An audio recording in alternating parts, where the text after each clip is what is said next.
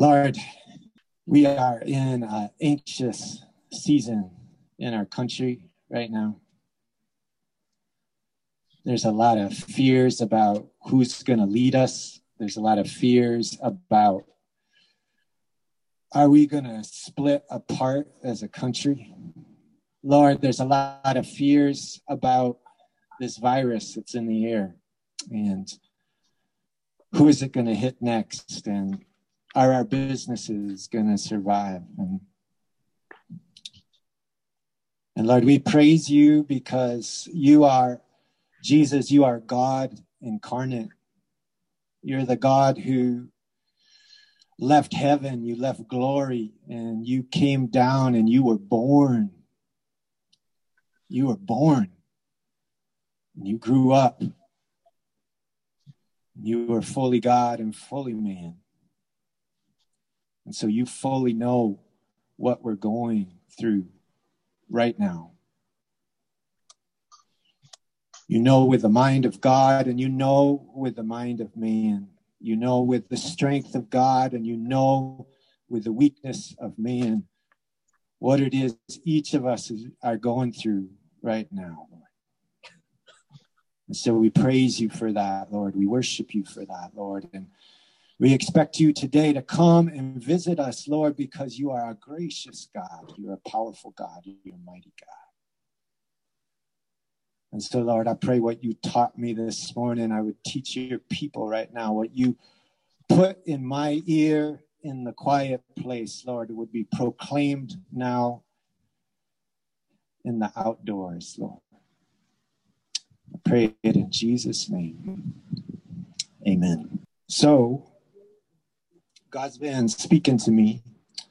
Uh, this morning, I was walking down the street, as I usually do on Sunday mornings. I go for a walk. I walk to Panera, I walk back, and kind of prepare my sermon, try to hear from God. And and to be honest, guys, this week was a really last couple of weeks been a really hard couple of weeks for me.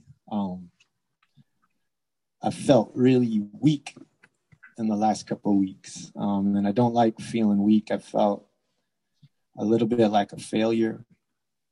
I felt not smart, and I don't like feeling not smart. Um, and uh, and to be honest, the, the last few days, I've I've had my eyes um, on what I could see and what I can't see, instead of my eyes on God. And and so I, I, I was really struggling with whether or not I could get up in front of anybody today. And so, as I often do when I'm in that situation, I started, I started praying in in that heavenly language that God gave me when, in my 20s. Uh, when I don't know what to say, when I don't know what to think, I just, I just go there. And I think I was a little lost in maybe a little bit loud as I was walking down the street because all of a sudden a guy across the street said, "Hey, good morning," in an accent, and uh, which is often something that happens in Rogers Park. Good morning, he said. Are you praising God? and I was like, Yes, I am. And he said, Are you believing in God? And I said, Yes, I am. And he said, Praise God. And he kept walking down the street smoking his cigarette. And I thought, wow, God, that's an angel. You're you're sending me a message. And that's the message today. I, I feel like what God wants to do today is He wants to strengthen our faith. He wants to ask us, Are you believing in God today? And so uh, the clever uh, title for today's message is How to Vote in November. How to Vote in November. And before we get into that, I, I just want to say that when you, you look in when you look in the scriptures, when you get into Genesis and you look at uh, the story of Adam, what you see right away is that um, God makes Adam, God makes Adam alone. God gives Adam commands, uh, and then he has him name all the animals and part of why God is doing that is, is, is it says in the scripture, and, and there was not found a suitable helper for Adam. And God said, It is not good for man to be alone. It is not good. And up until this point in the story of creation, there had only been good. God made this, it was good. God made that, it was good. God made this, it was good. But it was not good that man be alone. And then God took a piece of Adam and he made a woman. He took out of Adam what was missing and made him complete with a woman. And when God finished what he started with Adam, he said, This is very good.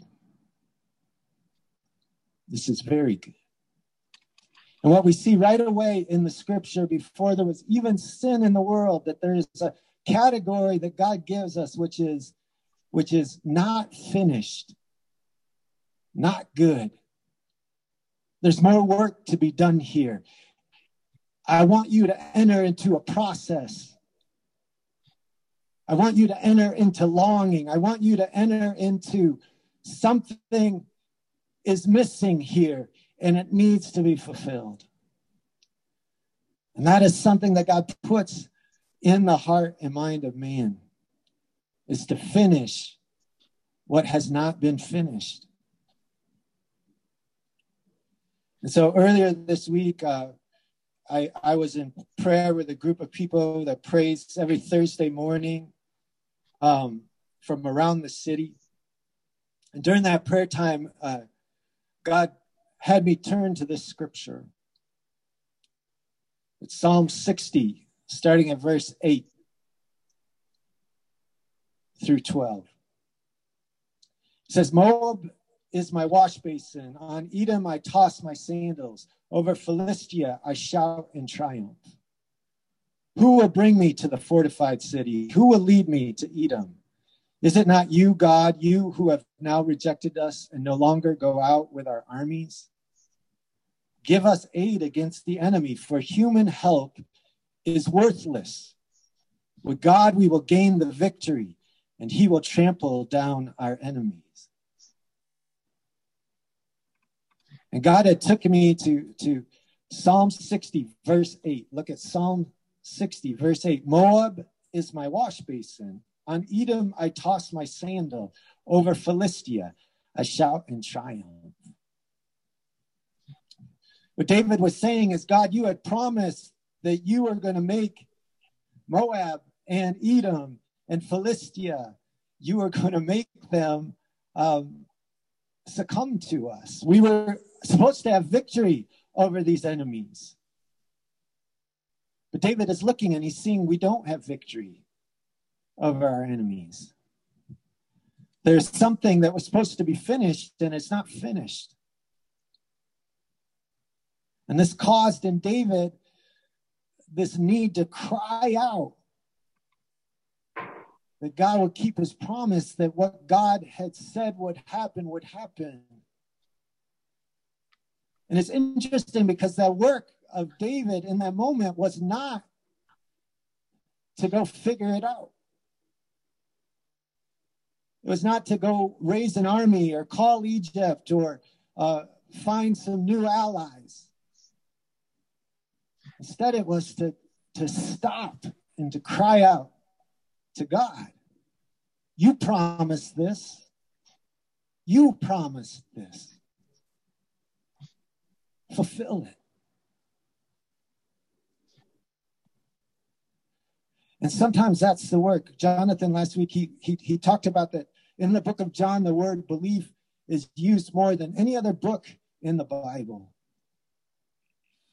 And, and, and once again, it was an early morning prayer here at Gale Academy, which is right, right behind me here, that Jonathan and I met with a couple other guys and we prayed through the book of John. We read 10 chapters that morning and we stumbled on a, a, a chapter that said, a, a verse that said, um, My work is to believe in the one who sent me. And that's what I want to talk to us today about. I want to talk to us today about the work of believing. the work of believing God. And what, what does that look like? What does that even mean? What how is that a work? How is that something that we're supposed to do? And it strikes me that this is really important here uh, two days before uh, the election. Because every four years now, we, we, we have this thing happen where, where there becomes this debate. And more and more, it's becoming a debate within the church about which side is the right side, which side is the God side. And we spend millions and millions of dollars trying to convince people to go our political way. And I, I think if we're honest, it's not so much that we think that who we're voting for is going to actually change the world and make things better or great again or change is going to come. But I think more and more, it's like we're just so terrified of the other side and what they're going to do to us if they're in power.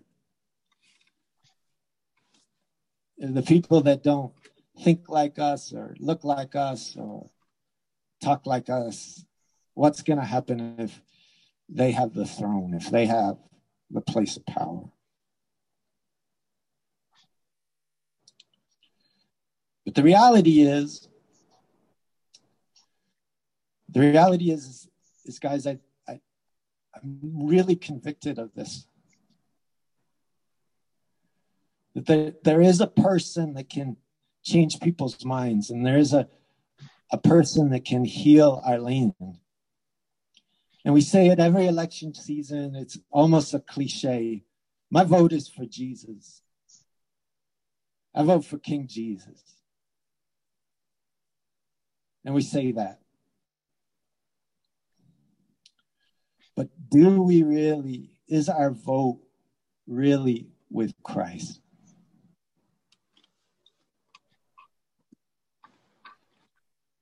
You know, maybe maybe abortion is an issue for you.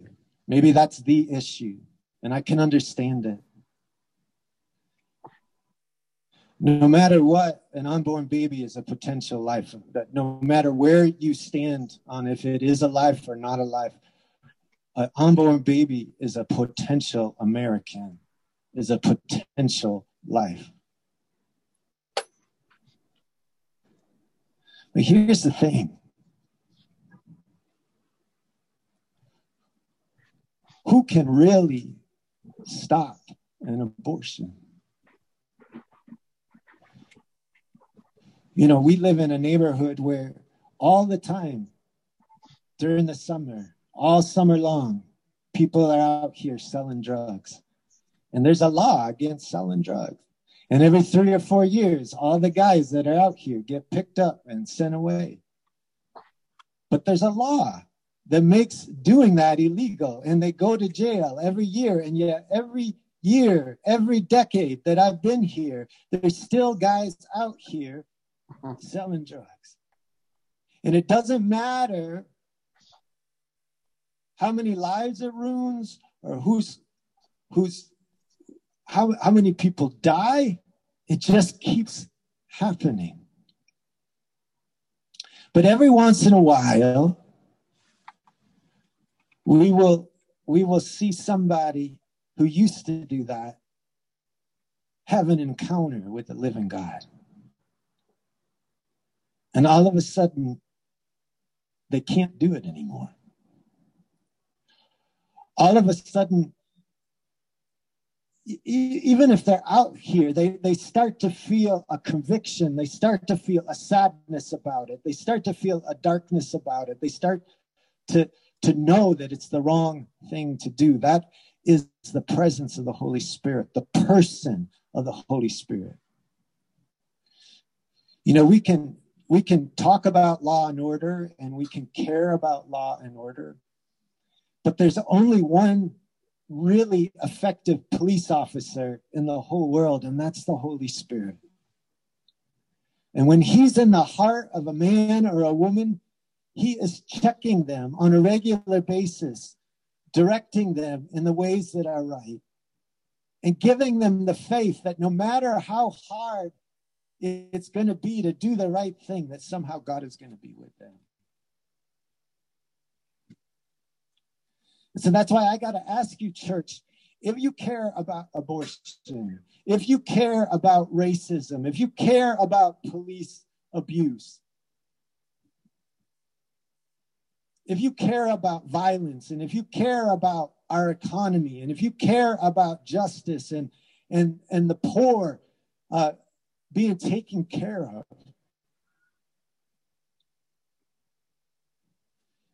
I would say that the person who is best able to change people's hearts and minds is the person of the Holy Spirit. And the gospel of Jesus, the story of Jesus, is a story that now God can be filled, that man can now be filled with God. That we can be full, fully man and full of God.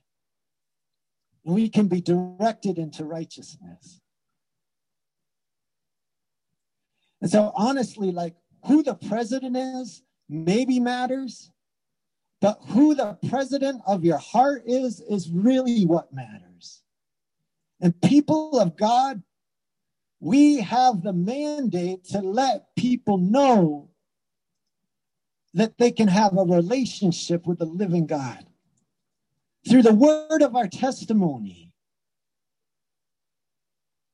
because we've experienced it, because we've seen it.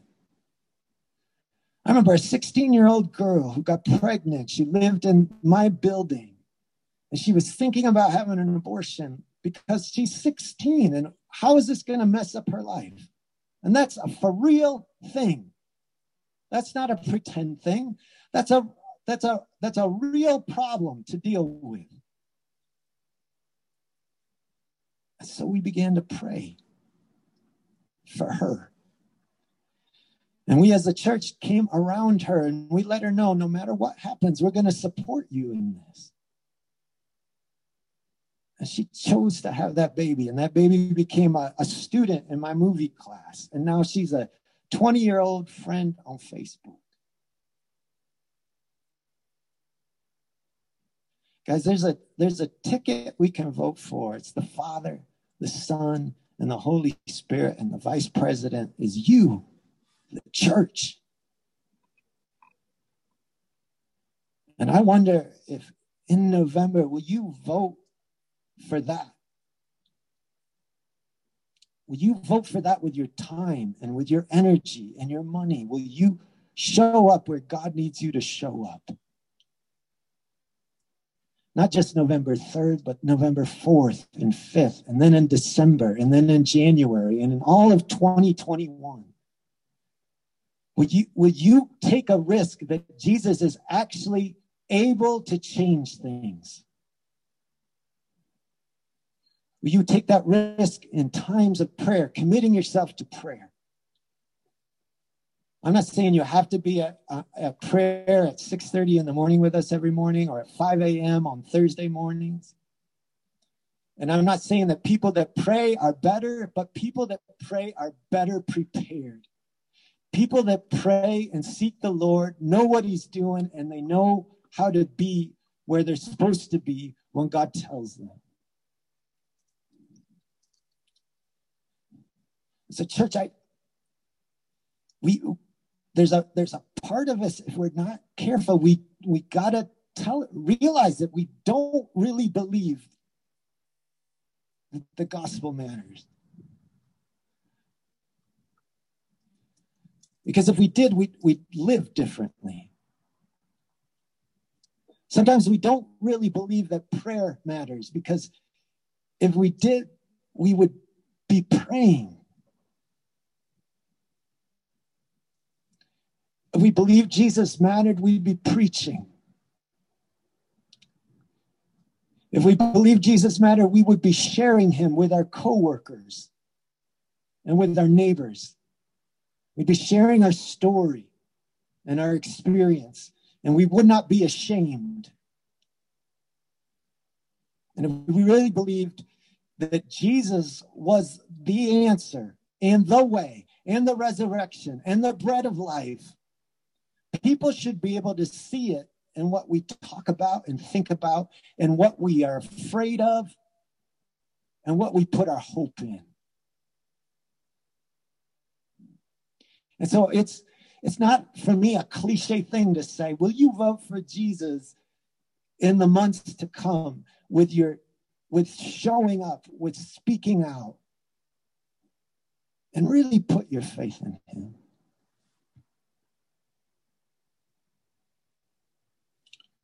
And so we get to the story that we're, we've been in for a couple of weeks now.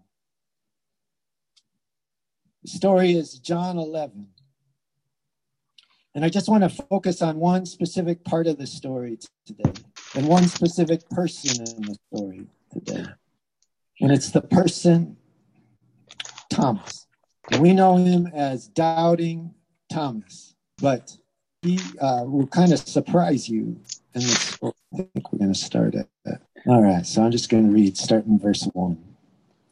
Now, a certain man was ill, Lazarus of Bethany the village of Mary and her sister Martha. It was Mary who anointed the Lord with ointment and wiped his feet with her hair, whose brother Lazarus was ill. So the sister sent to him, saying, Lord, he whom you love is ill. But when Jesus heard it, he said, This illness does not lead to death. It is for the glory of God, so that the Son of God may be glorified through it. Now, Jesus loved Martha and her sister and Lazarus. So when he heard that Lazarus was ill, he stayed two days longer in the place where he was. Then after this, he said to his disciples, Let us go to Judea again. The disciples said to him, Rabbi, the Jews were just now seeking to stone you. And are you going to go there again? Jesus answered, Are there not 12 hours in the day?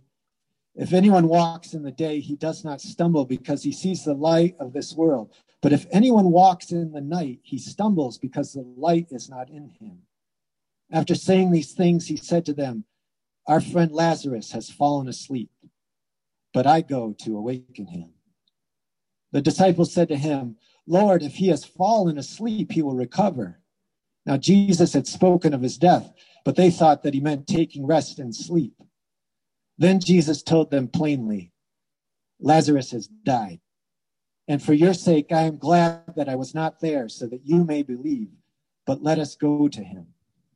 So Thomas, called the twin, said to his fellow disciples, Let us also go, that we might die with him.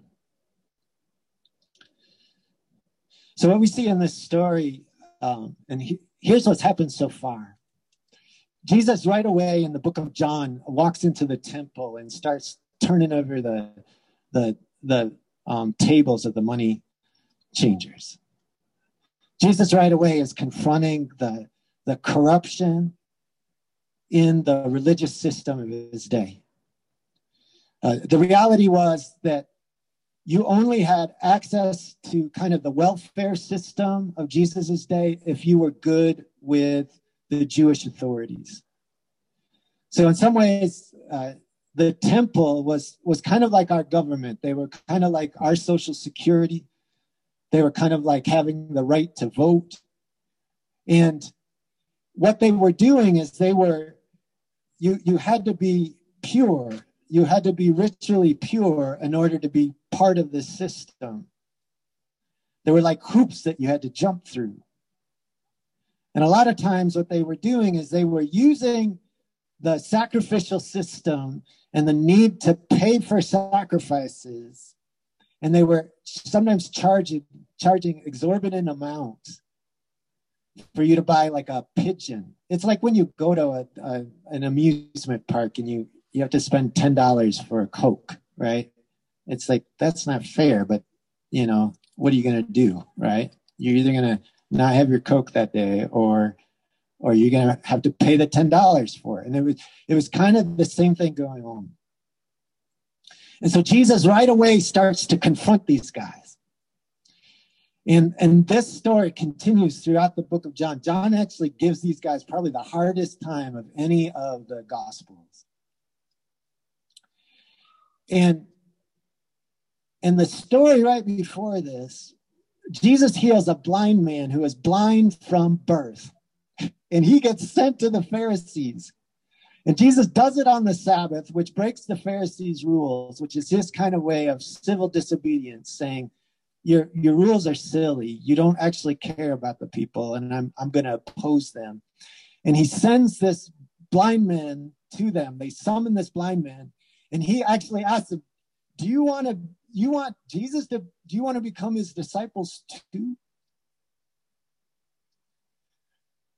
And they get so furious with this guy that they kick him out of the synagogue, which is basically they kick him off welfare, they kick him off the system. He is no longer a citizen, with no longer has the rights of a citizen. And then he meets Jesus and he worships Jesus. And that's what's happened right before this. And so what has happened is that the Pharisees have gotten so frustrated with Jesus that they're finally telling the people, hey, if we see you hanging out with him, if you vote for Jesus, there's going to be a consequence. There's going to be a financial consequence. There's going to be a social consequence. There's going to be a religious consequence. We're going to put you out of the synagogue. And so the the um the stakes have gotten a lot higher. The the disciples been following Jesus around and seeing him do all this cool stuff, and there've been crowds, and they've been feeding five thousand people, and all this amazing stuff has happened. But now Jesus has become dangerous, and now there's a risk to following Jesus. Now there's a risk to taking a stand with him of standing with Christ. And so when Jesus says, My friend Lazarus has fallen asleep and we're going to go visit him, they're going to go visit a town just outside of Jerusalem where the very people that have tried to kill Jesus numerous times are hanging out. Jesus is taking them into rival gang territory.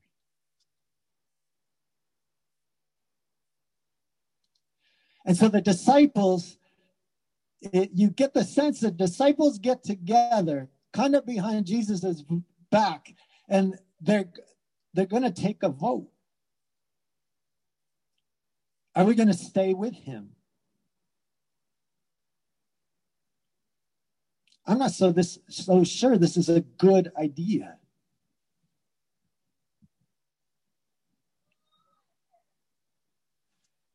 And so they come to Jesus and they say, Jesus, don't, don't you remember they want to kill you down there? And Jesus says, you know, when it's when it's light out, you can walk in the light, but when it's dark, you won't be able to, which probably made no sense to them. And this guy, Thomas, said to the fellow disciples, let us also go that we might die with him. Now that's a vote. All right. When I write my little dot next to somebody's name and I put it in the mailbox, that doesn't cost me a whole lot.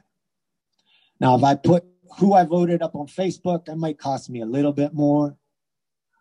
But I'm not worried that somebody's going to stone me because I voted for Trump or I voted for Biden or I voted for a third party candidate. All right. I might get canceled, but I'm probably not going to get stoned. But when Thomas and the disciples voted for Jesus, they were putting everything at risk.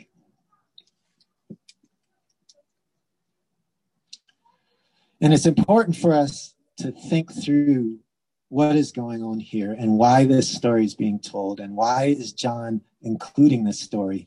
He's the only person that has this story in the Gospels. And we know the story. They go with Jesus. Lazarus is dead. Martha comes to him, says, Jesus, if you had been here, he wouldn't have died.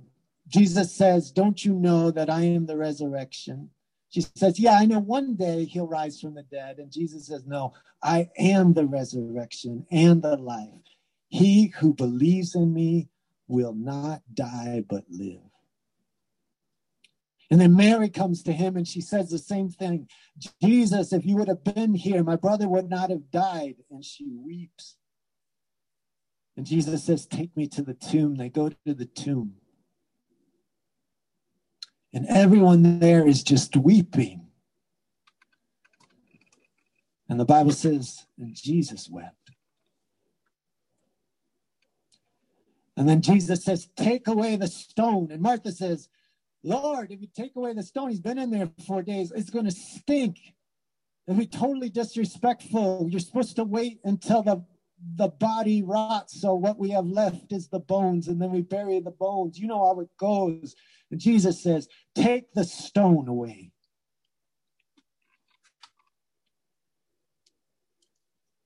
And then Jesus speaks to a dead man and says, Lazarus, come forth. And the dead man comes out of the tomb, still covered in the wraps of, for his burial. And they unwrap him, and he is alive once again. Why this story? Well, think about who wrote this story. We think it's the, we think it's John. What do we know is going to happen with John one day? What do we know is going to happen with these disciples one day? What do we know is going to happen probably in the next week or two? In the next week or two, they're going to see their Savior crucified on a cross and buried just like Lazarus. And Jesus needs them to see this resurrection so that they know that when you see the absolute in defeat, you still can believe. And the disciples will, will have this story, and then they will see Jesus die, and they will see Jesus raised from the dead. And they will see the Holy Spirit come on Pentecost and be poured out, and they will see people speaking in different languages and people hearing their own language in a miracle. And then they will see Peter walking by people, and he so, so anointed is he that even if his shadow passes a sick person, that person will be healed. But they will also see right after that Stephen martyred in front of their eyes, killed, stoned by the religious leaders. And God lets it happen. And John will see his brother killed.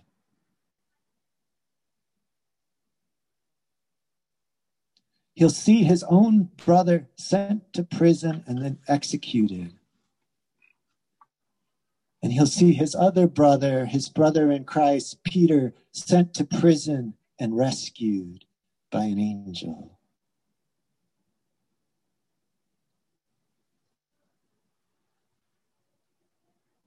It costs to follow Jesus. There is a loss to follow Jesus. There's a victory, there's a resurrection, but there's also a cost.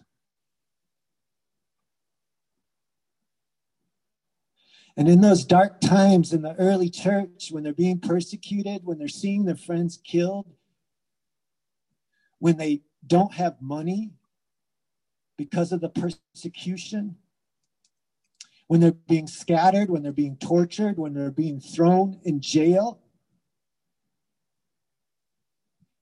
Every once in a while, they're going to be looking at each other and saying, Is this what we signed up for? I thought we were supposed to take back the nations. It seems like we're getting our butts kicked here. When they would preach the gospel and people would initially uh, receive it, and then the next day there would be uh, a riot that would kick them out of the town.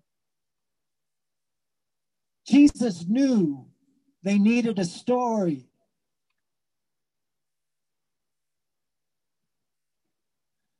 That what looks dead is not necessarily dead.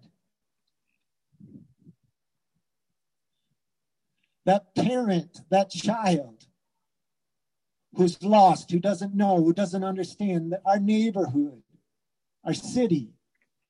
When we look at it and we don't see finished what God told us to finish, when we don't have any more hope because what we're seeing is people dying that we invested in all our lives 20 years and then they killed themselves.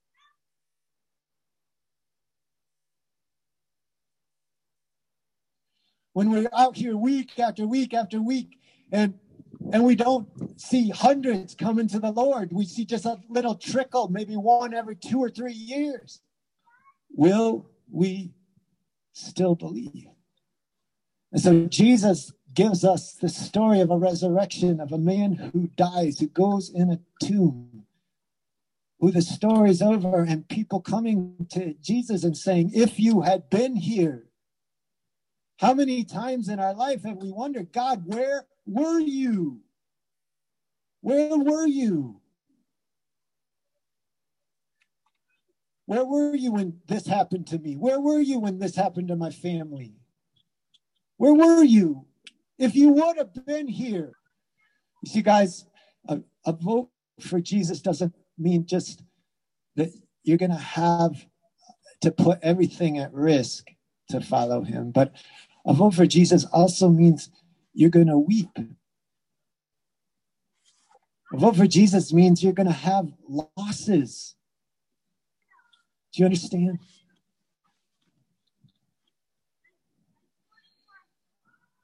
Jesus understood that there were going to be losses.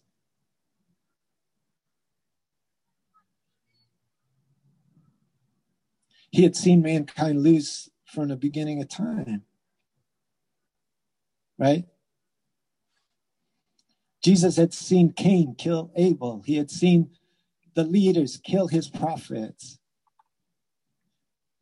And I think John wrote that verse, that, that short verse, Jesus wept because John had suffered loss and John had had to weep.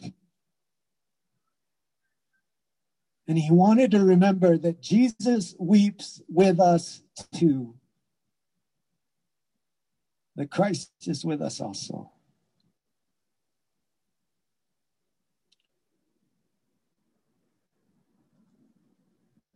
And so a, a vote for Jesus is going to risk everything. A vote for Jesus is going to lead us to weep.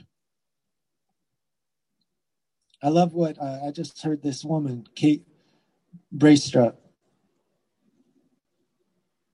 She talked about grieving. And do you know God grieves too? It's amazing. Jesus is about to raise him from the dead, but he still grieves. God is going to one day make things better, but he still grieves. He never meant for him to not be present. We rejected him. We rebelled against him. It must have broke his heart to hear these women say, if you had been here. God was probably saying, I wanted to be here the whole time. I've always wanted to be here. But you push me away. You push me out. And when you do that, death comes.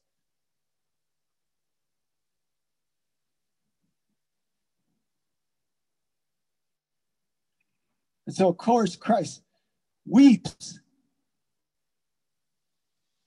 Kate Braestrup said, Walk fearlessly into the house of mourning. For grief is just love squaring up to its oldest enemy. And after all these mortal human years, years, love is up to the challenge. Walk fearlessly into the house of mourning, for grief is just love squaring up to its oldest enemy. And after all these mortal human years, love is up to the challenge.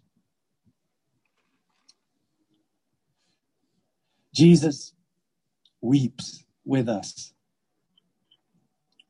When we vote with him, when we stand with him, and we walk with him into these dark and hard and dangerous places, places where sometimes it impacts our, us financially, it impacts our families. There's losses that come with this with this calling on us. And when we feel those losses, Jesus weeps with us. He's right there with us in it. The hope is this, guys. This is why Jesus took his disciples through this, because it's our hope too. Jesus wanted us to know that if you put it all on the line for me, if you if you will jump all the way in, why do you think Thomas said, Unless I see his wounds, I won't believe that he's back from the dead? Because Thomas was all the way in and he saw his Savior killed in front of him. He left everything to follow Christ and he was disappointed. And when we're disappointed, sometimes we, we get into a dark place where we have to tell God, You got to show me if I'm going to keep going. Jesus was willing to show him. And he said, Blessed are you because you see and believe, but blessed are those who won't see, but will believe. And so, church, when you are willing to believe, and then if you're willing to believe, you're willing to put it all on the line. And if you put it all on the line, you're going to have losses and you're going to weep. But you also have this promise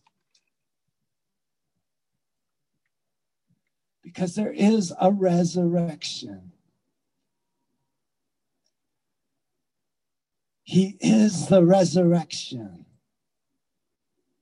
Death does not have the final say. Disappointment you do not have the final say. What I can see with my eyes right now does not have the final say. Jesus says, I am the resurrection. I have the final say. And every seed that dies for my sake, every seed that puts it all on the line for me, that seed will bear fruit. if you will put it all at risk for Jesus, if you will weep because of following Jesus, Jesus says, your dying and your living will matter for eternity. Everybody dies and everybody lives. And almost everybody's death and almost everybody's life matters to somebody. But when you die for Christ, when you put it all on the line for Christ, when you live for Christ, you're dying and you're living. You're living and you're dying matters for eternity. For eternity.